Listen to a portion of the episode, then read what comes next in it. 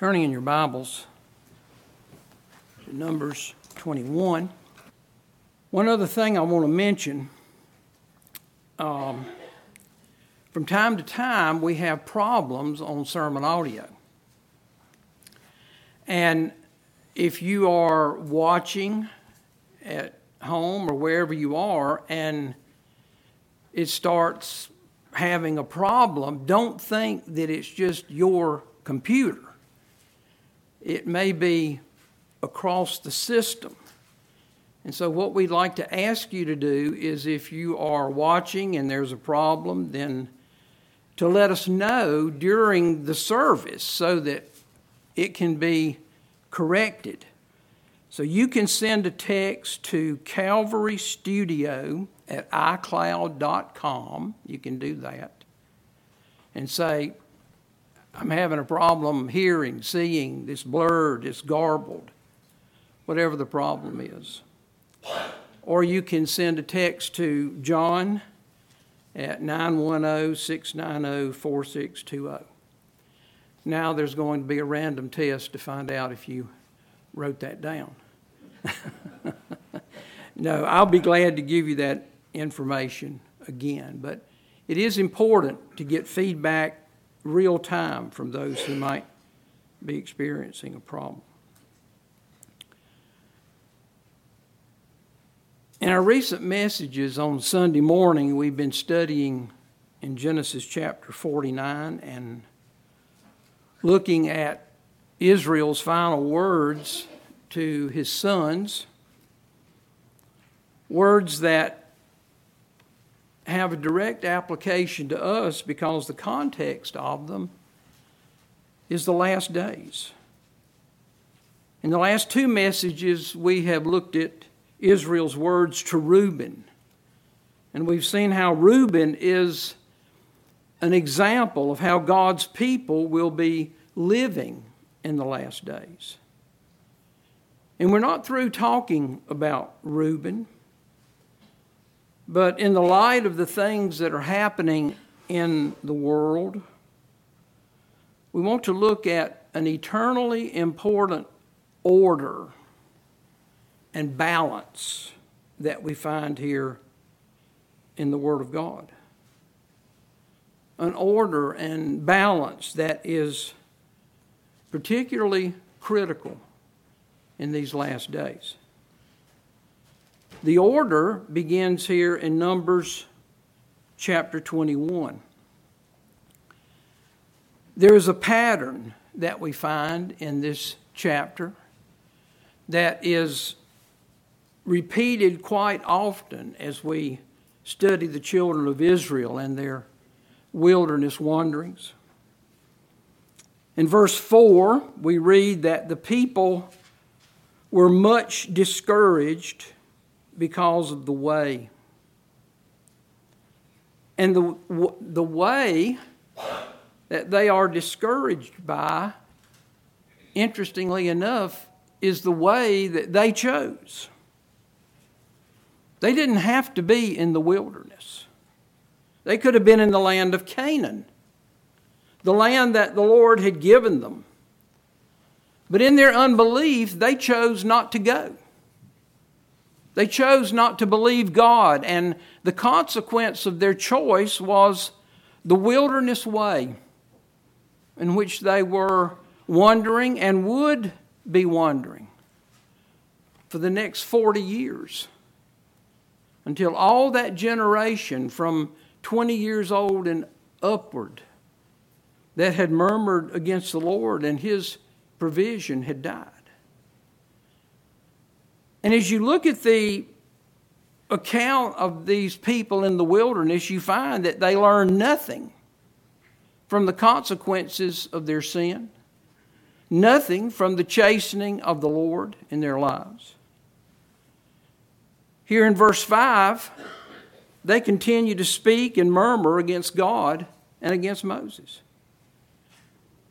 And we look at this scene and we think, how could these people be this way?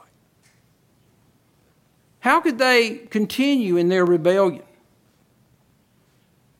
And these people and their wanderings and their rebellion are here in the book for our learning. Whatsoever things were written aforetime were written for our learning. So that we, we can be the object of the question How can I how can you? How can we learn nothing from the wrong choices that we make and the consequences that come as a result of our choices? How can we learn nothing from the consequences of our sin and the chastening of the Lord that comes in our lives? How can we continue to murmur and complain against the Lord for the choices that we have made and think somehow that we're justified because we're discouraged by the way that we've chosen. Folks, discouragement is no excuse for murmuring and complaining against the Lord. Look at verse 5. And the people spake against God and against Moses. Wherefore have you brought us up out of Egypt to die in the wilderness? For there is no bread, neither is there any water, and our soul loatheth this like bread. These people complain because they say there is no bread. But there was bread. There was manna, the bread which the Lord gave them to eat. It was white. And the taste of it, we read in Exodus 16 and verse 31 was like wafers, like a flat cake that was made with honey. This bread was God's provision for his people. And we learn in John chapter 6 the significance of this manna. It was a picture of the Lord Jesus Christ, the bread of God who was going to come down from heaven and give life unto the world. And the bread that the Lord Jesus was going to give was his flesh, his body that would be broken for us on the cross of Calvary for the life of the world. And the response of these people to God's provision to give them life is there at the end of verse 5. Our soul loatheth this light bread. Our soul loathes, our soul abhors, our soul hates this light bread. Our soul hates God's provision to give us life. They said the same thing in Numbers chapter 11. But now our soul is dried away. There is nothing at all beside this manna before our eyes. And what was it that these people wanted? instead of the bread of God which came down from heaven. They wanted the food of Egypt the fish, the cucumbers, the melons, the leeks, the onions, and the garlics. Folks, we are reading here about ourselves. We're reading here about ourselves. We're reading here about how we are by nature. Because by nature, we loathe we hate God. Romans chapter 8 and verse 7 says, The carnal mind, that's the mind with which we come into the world. The carnal mind is enmity, it is hatred, it is hostile, it abhors and views God as loathsome and abominable. The carnal mind is enmity against God. And this carnal mind, this old nature with which we are born, is not subject to the law of God. Neither indeed can be. And so we would rather sit by the flesh pots in a world of death, in a world of darkness, than to taste and see that the Lord is good and he eat his provision for our souls. Verse 6 And the Lord sent fiery serpents among the people, and they bit the people, and much people of Israel died. Here in this verse is the consequence of our sin death.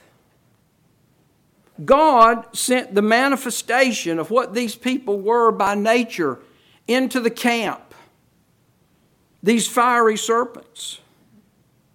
These fiery serpents revealed the true character of what they were. They revealed the truth of what the Lord Jesus would plainly state concerning these people, concerning you and me and every person who has ever been born into this world in John chapter 8 and verse 44. Ye are of your father, the devil. That old serpent called the devil and Satan. Ye are of your father, the serpent. Everything that he is, you are. The Lord sent fiery serpents among the people, and they bit the people, and much people of Israel died. For all have sinned and come short of the glory of God. And the wages of sin is death. This is our condition before God. Now look at verse 7. Therefore, the people came to Moses and said, We have sinned. For we have spoken against the Lord and against thee. Pray unto the Lord that he take away the serpents from us. And Moses prayed for the people.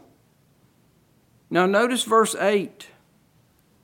And the Lord said unto, the, unto Moses, Make thee a fiery serpent, and set it upon a pole. And it shall come to pass that everyone that is bitten, when he looketh upon it, shall live. And Moses made a serpent of brass and put it upon a pole, and it came to pass that if a certain if a serpent had bitten any man, when he beheld the serpent of brass, he lived. Please notice what we have here. The very manifestation of that which these people were serpents. The very manifestation of all that they were by nature sin was set up to be the channel through which the grace and the mercy and the love of God was going to be poured out on poor, wounded, helpless sinners who deserve death. Now keep your place here and turn over to John's Gospel, chapter 3. John's Gospel, chapter 3.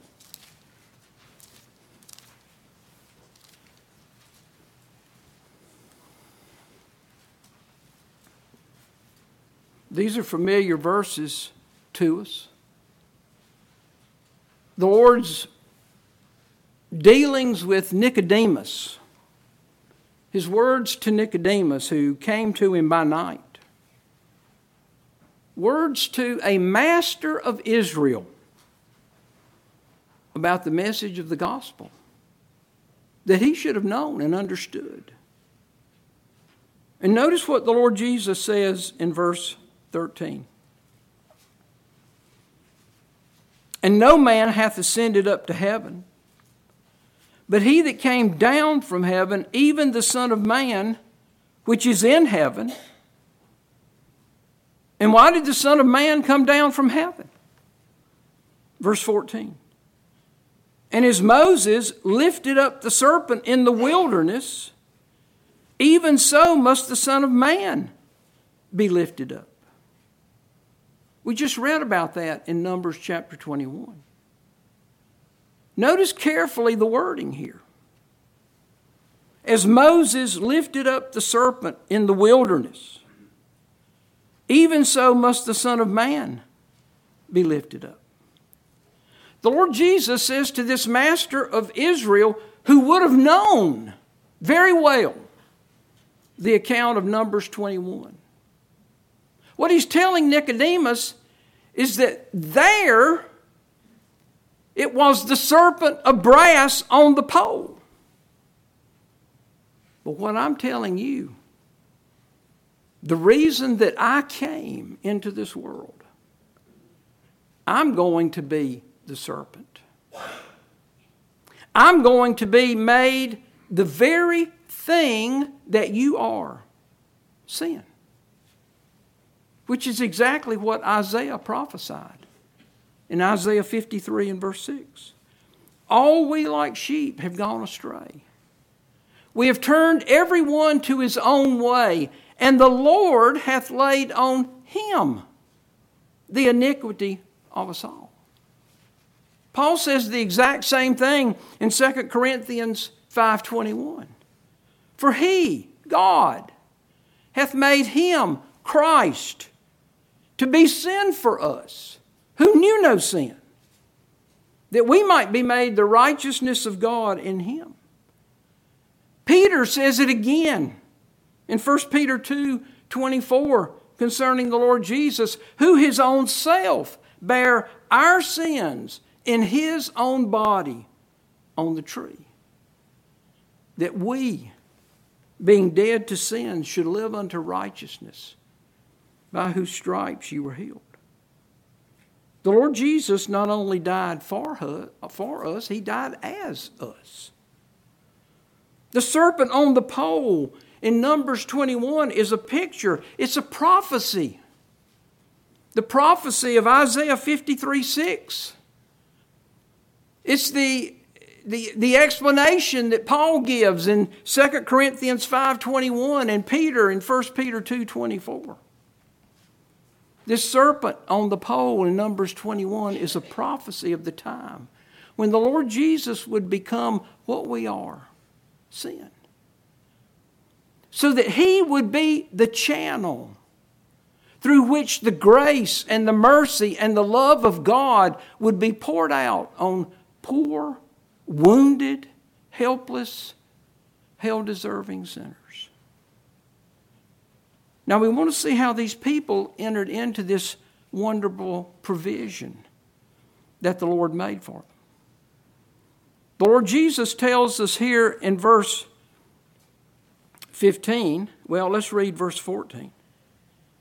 And as Moses lifted up the serpent in the wilderness, even so must the Son of Man be lifted up, that whosoever believeth in him should not perish, but have eternal life.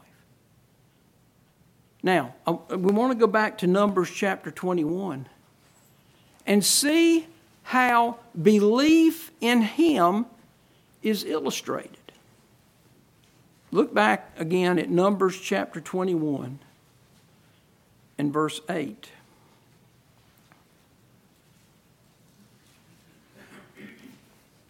And the Lord said unto Moses, Make thee a fiery serpent and set it upon a pole. That's John 3:14. And as Moses lifted up the serpent in the wilderness, even so must the Son of Man be lifted up. Now look at the last part of verse 8. And it shall come to pass that everyone that is bitten, when he looketh upon it, shall live. That's John 3:15. That whosoever and we see that, that word here, if you will, in the words everyone, whosoever believeth in him should not perish, but have everlasting life. And what it means to believe is here in these words. Notice the word looketh and the word live. It shall come to pass that every one that is bitten, when he looketh upon it, shall live. Look and live. We sing that song. Look and live, my brother, live. Look to Jesus now and live. Tis recorded in his word. Hallelujah. It is only that you look and live. Look and live. That's what it means to believe. Please notice that it doesn't say, see and live. It says, look and live. There were probably in the neighborhood of 2 million people here in Israel. We say that because we know from Numbers chapter 1 that there were 603,550 men 20 years old and upward that were able to go to war.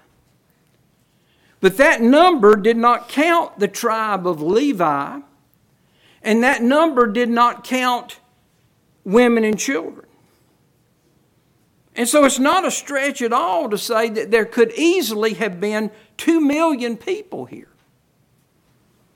Now, let me ask you something. How could every Israelite have seen the serpent on the pole. The farther back in the congregation you went, the more people there would be who could not see. And please notice that the word pole in verse 8 and the word pole in verse 9 is singular there was one pole. There weren't multiple poles with serpents on them scattered throughout the congregation.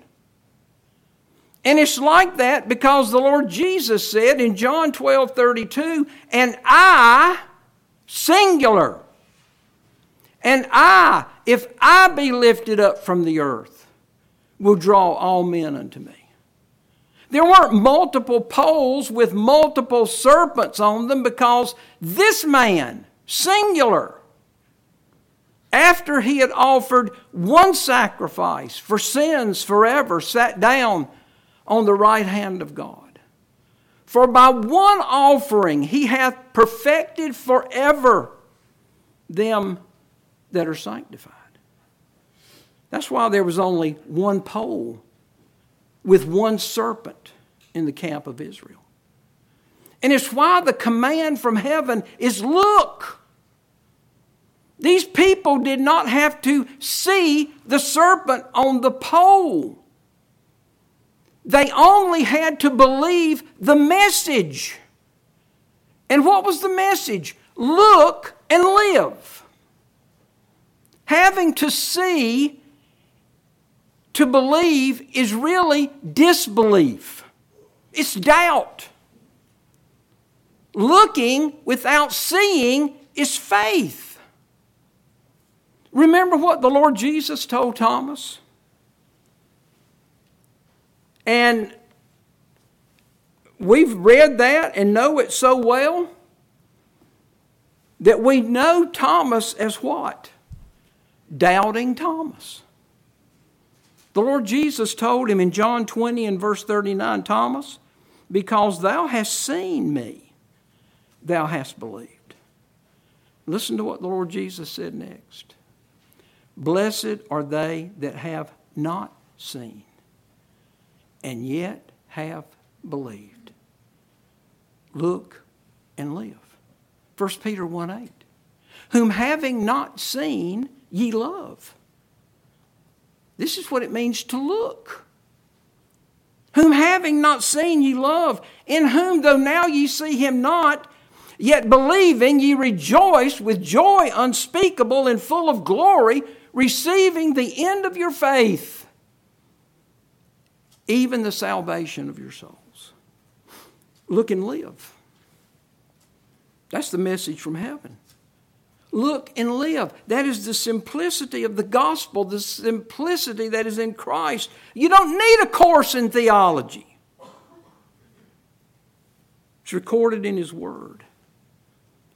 Here, in Numbers chapter 21, it's recorded in His Word in Isaiah 45 and verse 22 Look unto me, look unto me, and be ye saved, all the ends of the earth, for I am God and there is none else.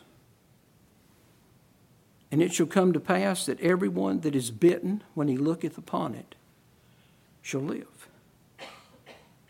This is salvation. Look and live. Now, I want you to turn over to the book of Titus, if you will, in the book, uh, in the New Testament. Right after the book of 2 Timothy.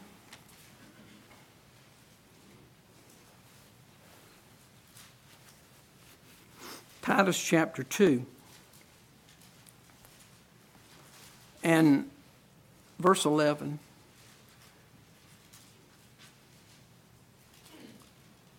For the grace of God that bringeth salvation hath appeared to all men teaching us that denying ungodliness and worldly lust, we should live soberly, righteously, and godly in this present world, looking for that blessed hope and the glorious appearing of the great God and our Savior, Jesus Christ. I don't know if you mark in your Bible, but if you do, mark the word live in verse 12. And then the word looking in verse 13. And when you do, immediately we notice something. The order here is reversed from what we just read in Numbers 21. That is no accident. That is a critically important message and a critically important order and a critically important balance. Look and live is the order of salvation. But after we're saved, the order of the Christian life is live and look.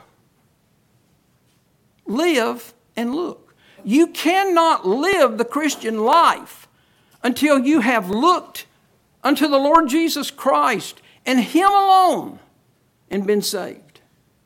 But when we have looked and been saved, now we are to live. 2 Corinthians chapter 5 verses 14 and 15 tell us that the love of Christ constraineth us.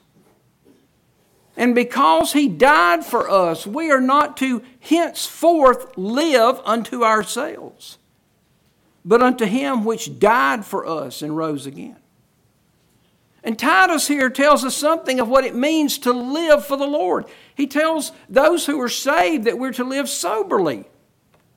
That word means temperate, it means curbing our desires and impulses, it means to be self controlled. The Lord Jesus said, If any man will come after me, let him deny himself let him deny himself. That's embodied in this word soberly.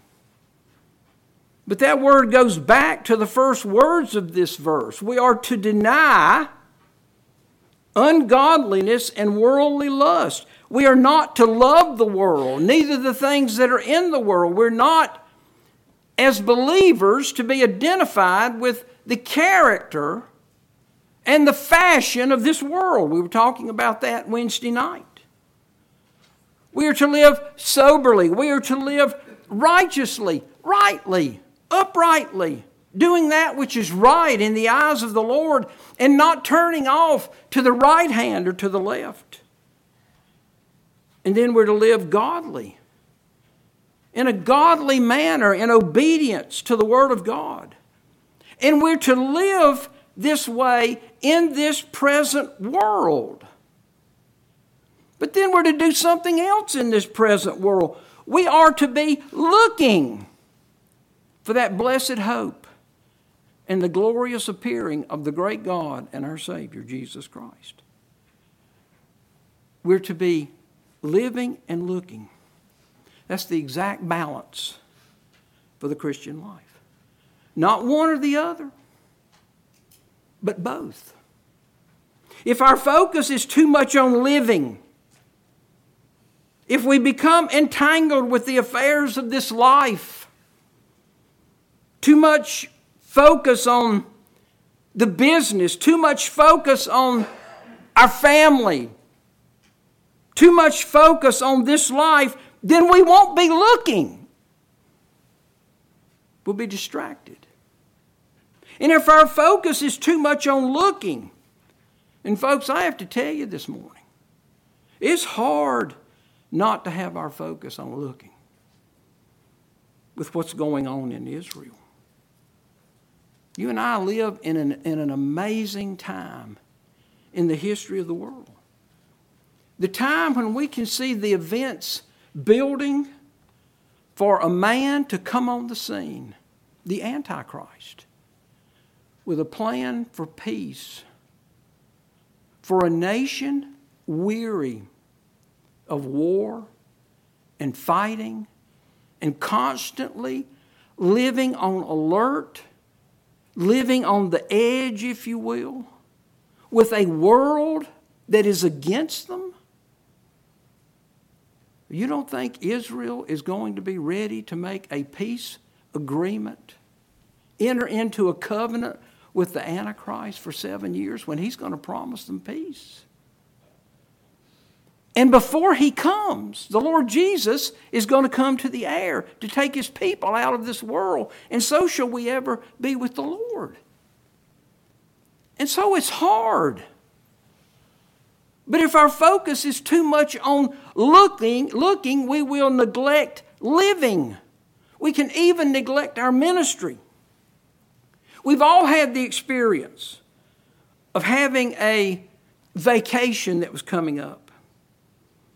And, our anticipation, our looking for the event, that event, was all we could think about.